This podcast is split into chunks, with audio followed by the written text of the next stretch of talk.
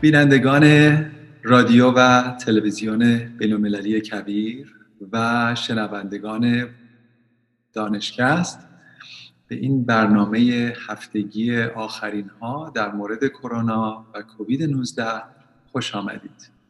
امروز هشتم دی ماه 1399 مطابق با 28 دسامبر 2020 هست من نظام الدین میساقی هستم و خوشبختم که مانند هر هفته میزبان این برنامه هفتگی باشم. پیش از آغاز می‌خواستم که سال نو میلادی و کریسمس رو به عزیزانی که جشن می‌گیرن تبریک بگم. امیدوار هستم که 2021 سالی باشه دامآور تندرستی و خوبی و خوشی برای تک تک شما بینندگان و شنوندگان عزیز باشه اول با مقداری داده ها در سطح جهانی در سطح آمریکا و در سطح ایران شروع خواهم کرد و سپس به اخبار آخرین ها در مورد کرونا خواهم پرداخت. کیس های تایید شده کرونا در دنیا 81 میلیون و 60 هزار هست. شمار مرگ و میر این بیماری مهلک یک میلیون و هشتصد هزار گزارش میشه. و همینطور کیس های جدید در روز حدود 500 هزار هست که البته این مقدار زیادی رو به کاهش هست چون که کیس های جدید فرای 700 هزار هم تا دو هفته پیش بود و مقدار زیادی پایین آمده ولی هنوز 500 هزار کیس جدید در روز بسیار عدد هشدار دهنده است.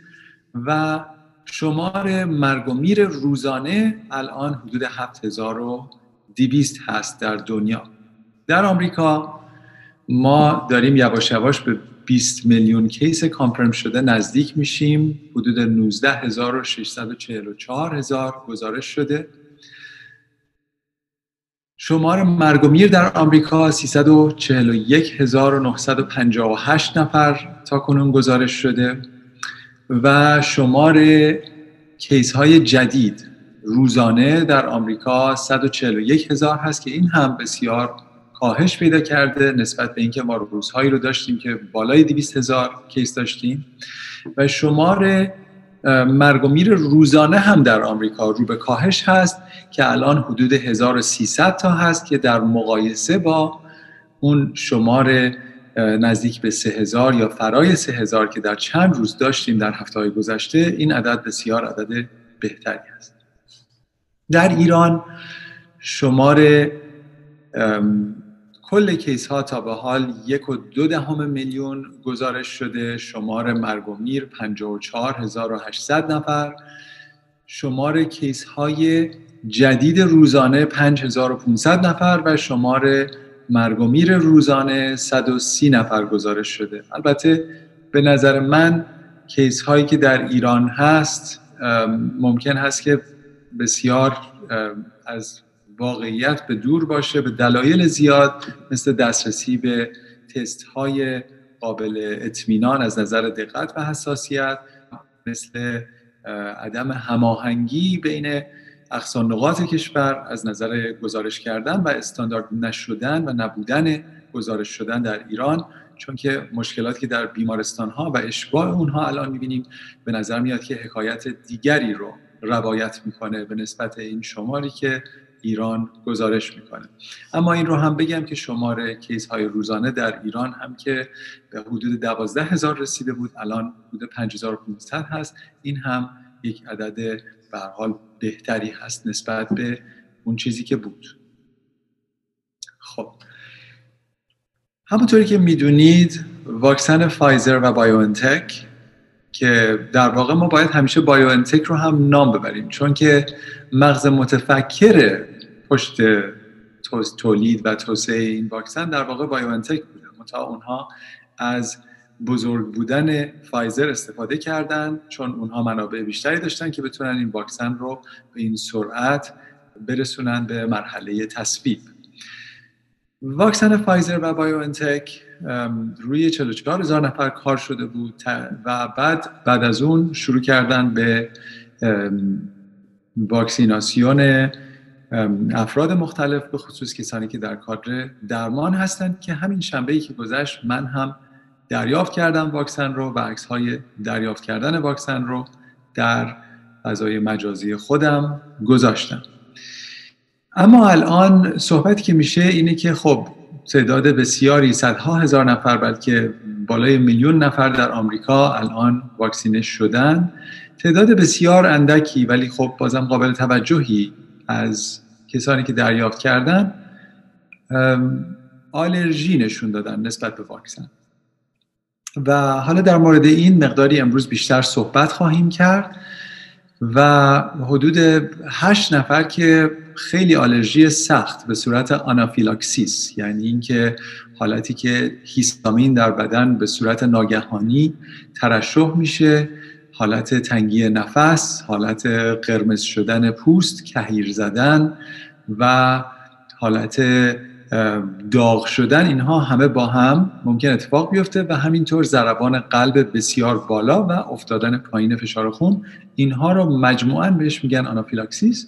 در هشت نفر به طور خاص این گزارش شده و صحبت سر اینجاست که آیا نانو پارتیکل هایی در این واکسن ها هستن که در بعضی ها که اون نانو پارتیکل ها رو قبلا دیده بودن و نسبت بهشون ممکنه پاتن داشتن اینها ممکن هست که واکنش آلرژیک شدید نشون بدن.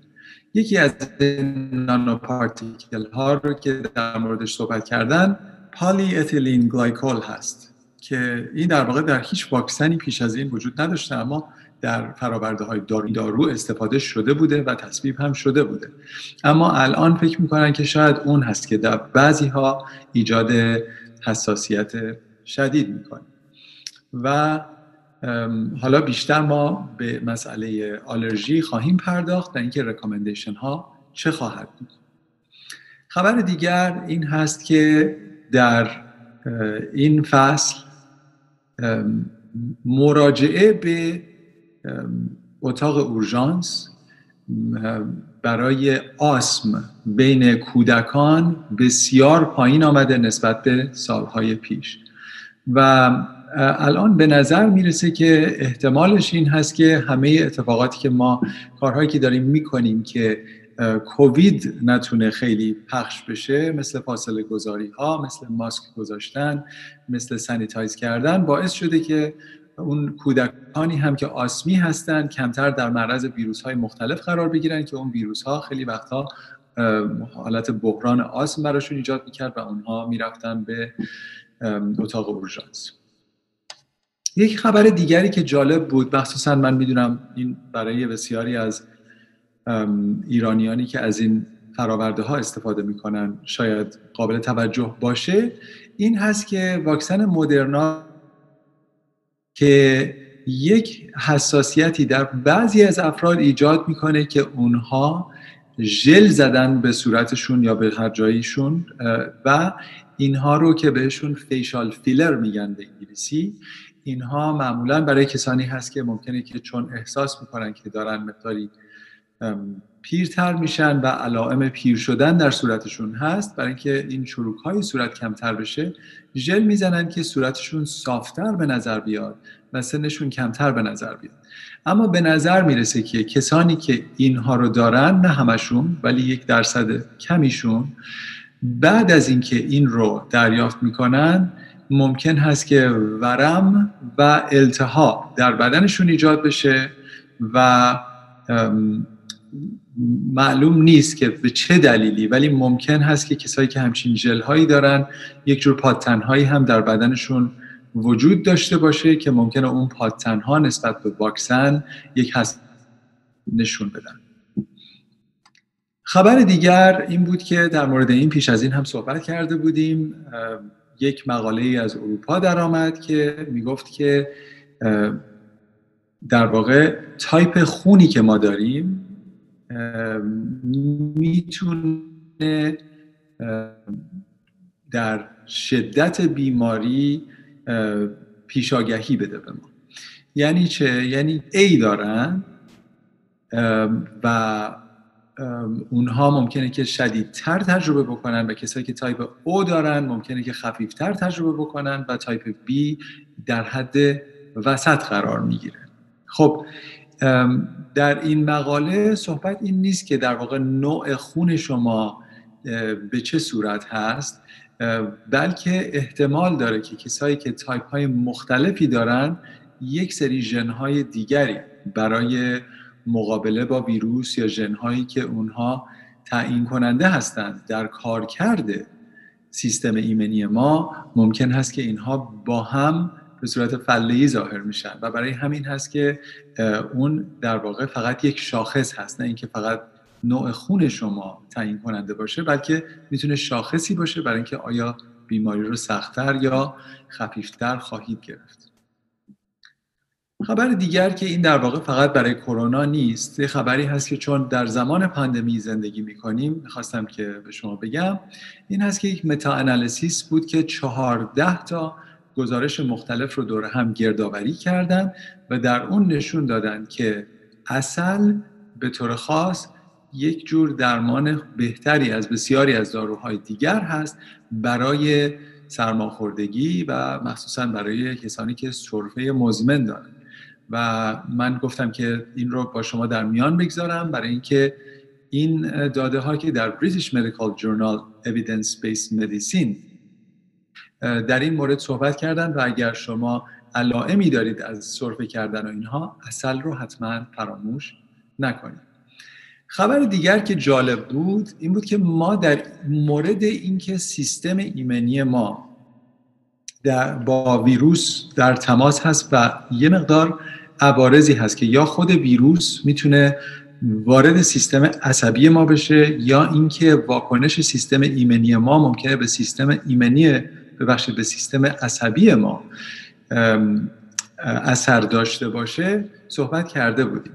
خبر دیگری که آمده بود که در یکی از دکترهای Cleveland Clinic در موردش صحبت کرده بود این بود که هذیان گفتن یا hallucination به نظر می‌رسه که در مخصوصا کسایی که جوانتر هستن و کووید 19 گرفتن رو دارن بسیار گزارش می‌کنن. یعنی این هم یک نشان هست. چون بعضی ها هستن که ممکنه به نظر می‌رسه که دارن سکته مغزی می‌کنن. بعضی ها هست که ممکنه سردرد بگیرن. بعضی ها هست که ممکنه که چند تا عصبشون یه هایی از کار بیفته و فکر کنن مثلا ام گرفتن. و اینها همش ممکنه که علائم کووید باشه. الان گزارش میشه که هزیانگویی هم به لیست اضافه شده و به نظر می‌رسه که این هم مهم هست که در موردش صحبت بشه. خبر دیگر این هست که در زمان کووید 19 استرس خیلی زیاد خیلی استراب استرس اینها زیاد شده و خود این می‌تونه یک پدیده به نام استرس کاردیومایوپاتی رو در بیماران بیماران ایجاد بکنه. این جالب هست از این نظر که در واقع یعنی این که یه هایی ممکنه که قلبشون چون می‌دونید که قلب در واقع یک تلمبه هست که خون رو پمپ می‌کنه به بدن ممکن هست که قابلیت تلمبه زدن و پمپ کردن قلب کمتر بشه یهویی کاهش پیدا بکنه و این به خاطر استرسی باشه که ما نسبت به بیماری کووید داریم. این هم چیزی بود که در JAMA Open Network چاپ شده بود و خیلی هشدار دهنده بود که دوازده case اینطوری دیده بودن در بیماران. خبر دیگر این هست که CDC که در واقع مرکز کنترل و پیشگیری بیماری در آمریکا هست یک نهاد دولتی هست آمده بود گفته بود کسانی که سیمتوم ندارن و علائم و عوارضی نشون نمیدن از بیماری اینها لازم نیست که تست بشن. منتها بسیاری از دانشمندان نامه نوشتن به CDC و اعتراض کردن چون که اونها میگن که کسانی هستن که بدون علائم ممکن هست که اینها بتونن اشاعه ویروس بکنن و اگر تست نکنیم احتمال داره که بسیاری از سوپر سپردر ایونت ها رو یعنی جاهایی که در اونجا ویروس بسیار ممکنه که پراکنده بشه رو نتونیم پیشگیری بکنیم و بیماران بیشتری به کووید 19 مبتلا بشن. اینجا من در مورد علائم مقداری صحبت بکنم. یکی از علائمی که ویروس کرونا می‌تونه داشته باشه از دست دادن حس بویایی است. حس چشایی هم گزارش میشه ولی حس بویایی بیشتر مهم هست. همه کسانی هم که کووید 19 می‌گیرن حس بویاییشون رو از دست نمیدن. اما اگر کسی باشه و در این دوران پاندمی حس بویاییش رو از دست بده می‌تونه یقین داشته باشه که کووید 19 گرفته. حتی اگر بره تست بشه و تستش به صورت کاذب منفی در بیاد بدونه که حتما کاذب. منتها حس بویایی مثل حواس دیگر پنجگانه نیست. از این نظر که اگر شما حس بویاییتون رو از دست ندید ممکنه متوجه نشید که حس بویاییتون رو از دست دادید. توجه بکنید که اگر شما حس دیدن رو از دست بدید لحظه حتما متوجه میشید که از دستش دادید یا حس شنیدن رو از دست بدید متوجه میشید که الان نمیشنوید. حس بویایی اینطور نیست. این هست که پیشنهاد من به همه عزیزانی که گوش می‌کنن به این برنامه این هست که شما خودتون خودتون رو اسکرین بکنید برای حس بویایی و هر روز. این کار خیلی کار مهمی هست. اگر که قهوه می‌خورید پیش از اینکه قهوه رو بنوشید حتما بو بکشید یا اینکه قهوه ای که حالت نسکافه هست یا حالت کافی بین رو که میان گریدش می‌کنن که پودر, پودر قهوه هست اینها رو هر روز صبح که روزتون رو می‌خواید آغاز بکنید بو بکشید. اگر روزی این رو بو کشیدید و احساس کردید که بوش نمی کنید حتما برید و تست بشید برای اینکه این ممکنه که یک علامتی باشه. البته بگم اگر که حس بویاییتون سر جاش باشه دلیل نداره که کووید نداشته باشید. ولی اگر حس بویایی شما از بین رفته باشه این می‌تونه که بسیار هشدار دهنده باشه که در واقع یقینا شما بیماری کووید 19 رو دارید. و جالب دیگر این هست که کسانی که حس بویاییشون رو از دست میدن حتی پس از این نجات پیدا می‌کنن و بهبود پیدا می‌کنن بعد از ده الی 15 روز هنوز ممکنه که حس بویاییشون مقدار زیادی طول بکشه که بهشون برگرده. خب. به شما قول دادم که در مورد واکنش های آلرژیک صحبت بکنم به نسبت واکسن کووید 19 یا کرونا. و یک سوسایتی هست که اینها در واقع انجمن دکترهای آلرژی و ایمونولوژی در آمریکا هستند و اونها یک سری توصیه رو چاپ کردن برای پزشکان و برای بیماران که اینها رو دنبال بکنن. اولین چیزی که میگن اینه که میگن واکسن باید در یک محیطی به کسی داده بشه که اونجا در واقع محیط کادر درمان هست. کادر درمان حضور دارن و اونها دسترسی به داروهایی دارن که می‌تونن واکنش شدید آلرژی مثل آنافیلاکسی رو درمان بکنن. مسئله اول. مسئله دوم که میگن این هست که میگن هر کسی که واکسن رو دریافت می‌کنه حداقل 15 الی 30 دقیقه بعد از تزریق واکسن باید حضور داشته باشه در اون محل. چرا؟ برای اینکه اکثر کسانی که واکنش آنافیلاکسی یعنی واکنش آلرژی بسیار شدید از خودشون نشون میدن در همون چند دقیقه اول نشون میدن. و اگر اون چند دقیقه بگذره و این واکنش در اونها دیده نشه احتمالش دیگه تقریبا به صفر می‌رسه. برای همین 15 الی 30 دقیقه این کار رو می‌کنن. من خودم هم که واکسن زدم همینطور بود.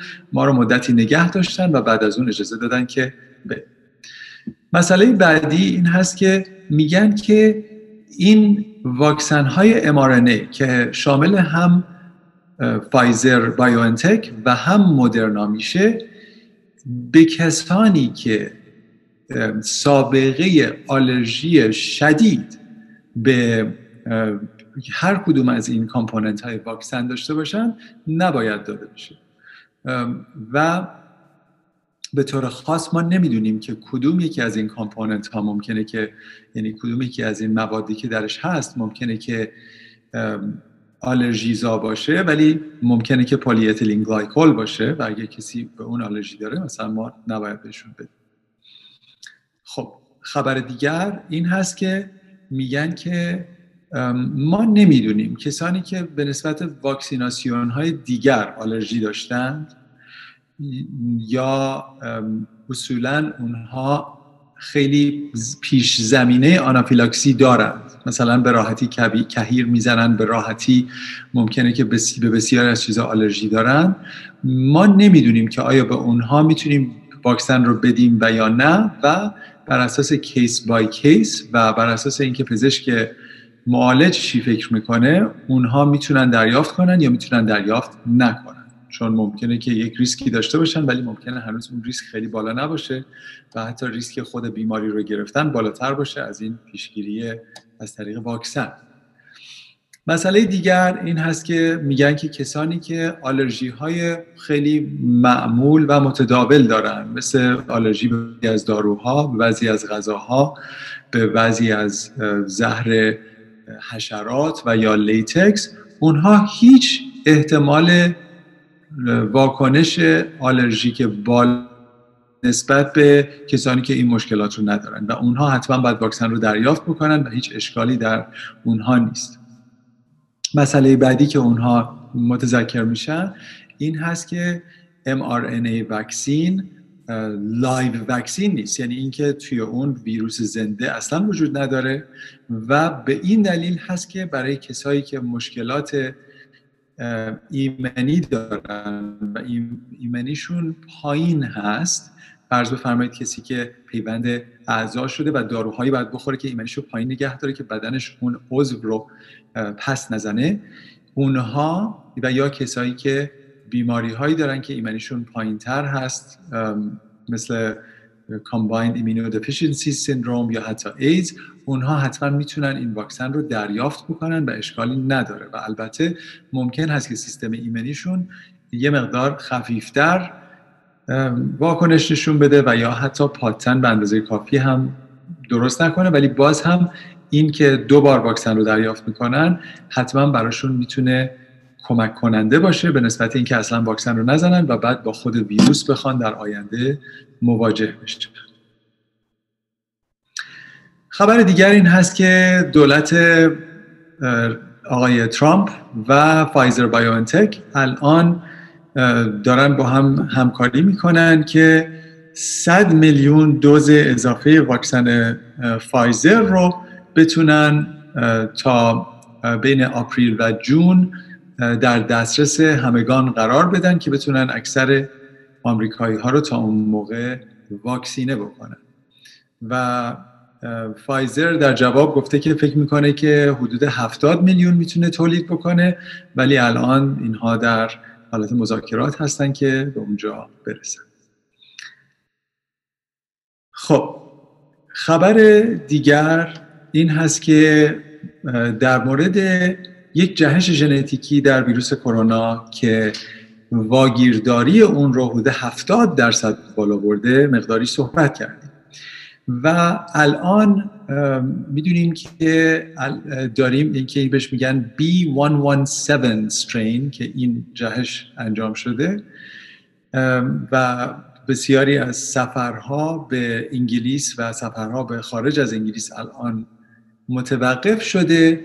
و بسیاری از کشورها مثل آمریکا الان حتما تست کرونا می‌خوان از انگلیسی هایی که می‌خوان به آمریکا بیان. صحبت سر اینجاست که آیا این واکسن فایزر و مدرنا پیشگیرنده برای این جهش ژنتیکی و تغییر در ویروس هم خواهند بود یا نه؟ به صورت مقدماتی دانشمندان فکر می‌کنند که موثر خواهد بود.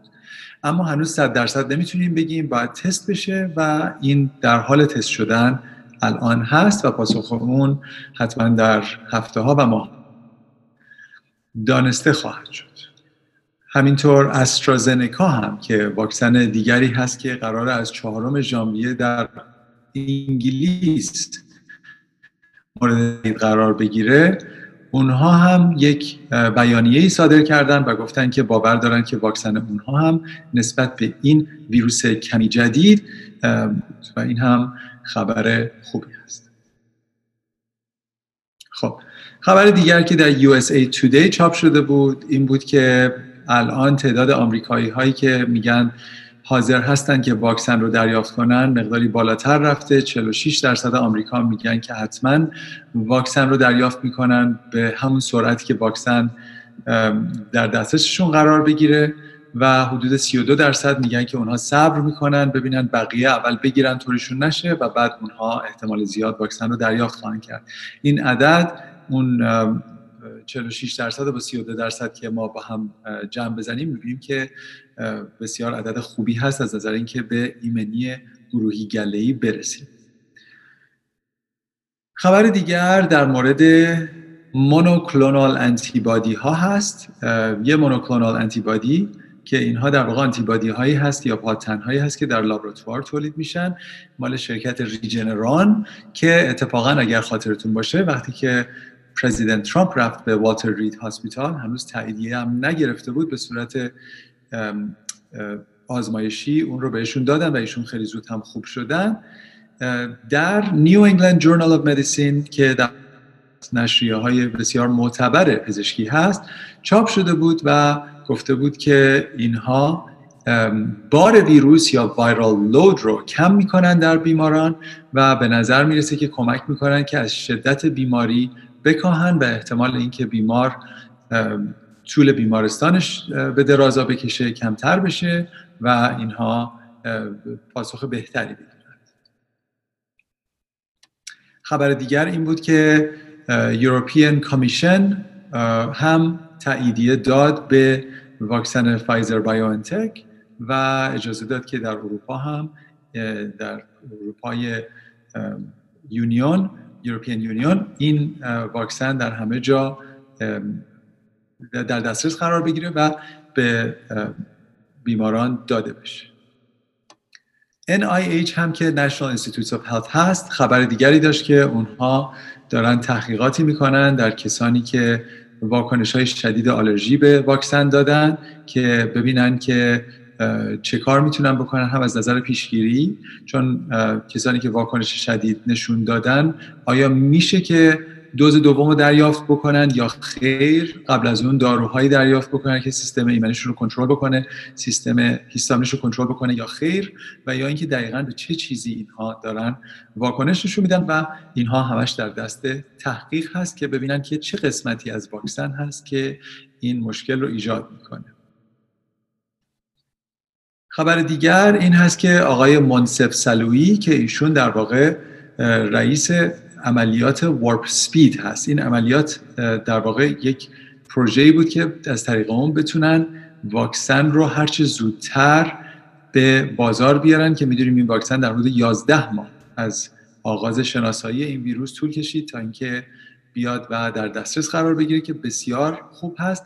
ایشون صحبتی که می‌کنن این هست که کسانی که این بیماری کووید 19 رو گرفتن و بهبود پیدا کردن هم باید واکسن رو دریافت بکنن به دلیل اینکه ایمنی که از طریق واکسن دریافت میشه ماناتر و قویتر هست نسبت به ایمنی که از طریق خود ویروس. به همین دلیل هست که اگر بخوایم سب بکنیم که همه ویروس رو بگیرن درصد زیادی از انسان ها از بین برن و بعد فکر کنیم از این ویروس از شرش خلاص شدیم متاسفانه اینطور نیست. ایمنی گروهی یا ای که از طریق فقط به ویروس مبتلا شدن به دست میاد ممکنه که کوتاه مدت تر باشه و این ویروس بتونه میزبانهای جدید و جدید دوباره پیدا بکنه در حالی که از طریق واکسن احتمال اینکه ویروس نتونه میزبان جدید پیدا بکنه و پاندمی به انتها برسه خیلی بالاتر هست خبر دیگر این هست که کسانی که مشکل چاقی داشتن و بعد عملهای چاقی انجام دادن مثل gastric bypass یا gastric sleeve resection اونها وقتی که با به بیماری کووید 19 مبتلا میشن نشون داده شده که به نسبت کسانی که چاق هستن عوارض کمتری نشون میدن و بیماری رو به صورت خفیفتر تجربه می‌کنن. باز میگردیم به اینکه چاقی یکی از بیماری های زمینه مشکل آفرین هست برای کسانی که به کووید 19 مبتلا میشن. خبر دیگر این هست که سردرد در بسیاری از بیماران کووید 19 دیده میشه و الان بسیاری از جاها گزارش شده این از انگلیس هست که صحبت می‌کنن میگن که امسال کسانی که به دلیل سردرد به پزشکشون مراجعه کردن بسیار بالاتر بوده نسبت به سالهای پیش. این هست که پزشکان و بیماران هر کسی که سردرد رو داره تجربه می‌کنه بیش از حالت معمول یا صورت معمول سردرد نمی‌گیره ولی الان مبتلا به سردرد شده حتما باید یک فکری بکنه که شاید به بیماری کووید 19 مبتلا شده باشه و بره و تست بشه. بسیار خوب. ما در مورد ویروس جدیدی که در انگلیس هم به وجود اومده کمی صحبت کردیم. فقط این رو من دوباره تاکید می‌کنم که این ویروس فعلا فقط به نظر می‌رسه که بوده 70 درصد واگیرداریش بالاتر هست. هیچ داده ای نداریم مبنی بر اینکه فکر بکنیم که مرگزایی این ویروس به نسبت جدید بیشتر هست. و یا شدت بیماری کسانی که بهش مبتلا میشن بیشتر هست. فقط یک مقدار تفاوت ژنتیکی جزئی داره روی یکی از این برجستگی های روی ویروس که باعث شده که احتمالا این در هوا بیشتر راحتتر بمونه یا اینکه تعداد کمتری ویروس لازم داشته باشیم که بیمار رو بیمار بکنیم. برای اینکه هر ویروسی یک تعداد خاصیش باید وارد بدن بشه که بتونه خودش رو اونجا استبلیش بکنه و بیماریزا بشه. شما اگر 7 تا ویروس کرونا رو تنفس بکنید احتمال زیاد بیمار نخواهید شد. ولی فرض بفرمایید اگر هزار تا یعنی بار ویروسی بالا تنفس بکنید بیمار خواهید شد احتمال زیاد و به این صورت هست. به همین دلیل هست که ممکن هست این تفاوت جزئی حتی به دلیل این باشه که مقدار کمتری ویروس الان لازم هست که این ویروس انتشار پیدا بکنه از شخصی به شخص دیگر. پس توجه کردن به نکات ایمنی فاصله گذاری سانیتایز کردن ضد عفونی کردن همه اینها به قدرت خودش باقی است. این ویروس هم فقط الان در انگلیس نیست در کانادا در دانمارک در آمریکا هم تعدادی از این ویروس دیده شده. این هست که باید مواظب باشیم تا اینکه هممون دسترسی به واکسن داشته باشیم که بتونیم به یک ایمنی گروهی برسیم. دوستان عزیز این پایان برنامه هفتگی امروز بود. برای اینکه یادآوری فقط بکنم اگر از این برنامه لذت می‌برید اگر دوستانی دارید که بیشتر فارسی زبان هستند و دسترسی به آخرین ها به زبان فارسی ندارند خواهش می‌کنم که این برنامه رو با اونها به اشتراک بگذارید. همینطور خواهش می‌کنم که به سایت یوتیوب کویر TV برید و اونجا subscribe بکنید. عضو بشید که بتونید هر موقعی که ویدیوی جدید میاد ببینید. برای کسانی که از طریق پادکست و از طریق فقط صوتی این برنامه رو می‌بینن از اونها هم تقاضا دارم که برای ما ریویو یا کامنت بذارید که ما بتونیم در بهبودسازی این برنامه بکوشیم و همینطور به دوستانتون توصیه بکنید که اگر فکر می‌کنید اونها هم می‌تونن استفاده بکنن از این برنامه اونها هم بدونن که این برنامه وجود داره و در دسترسشون به صورت رایگان هست. سپاسگزارم از اینکه با من بودید. تا هفته آینده خدا نگهدار.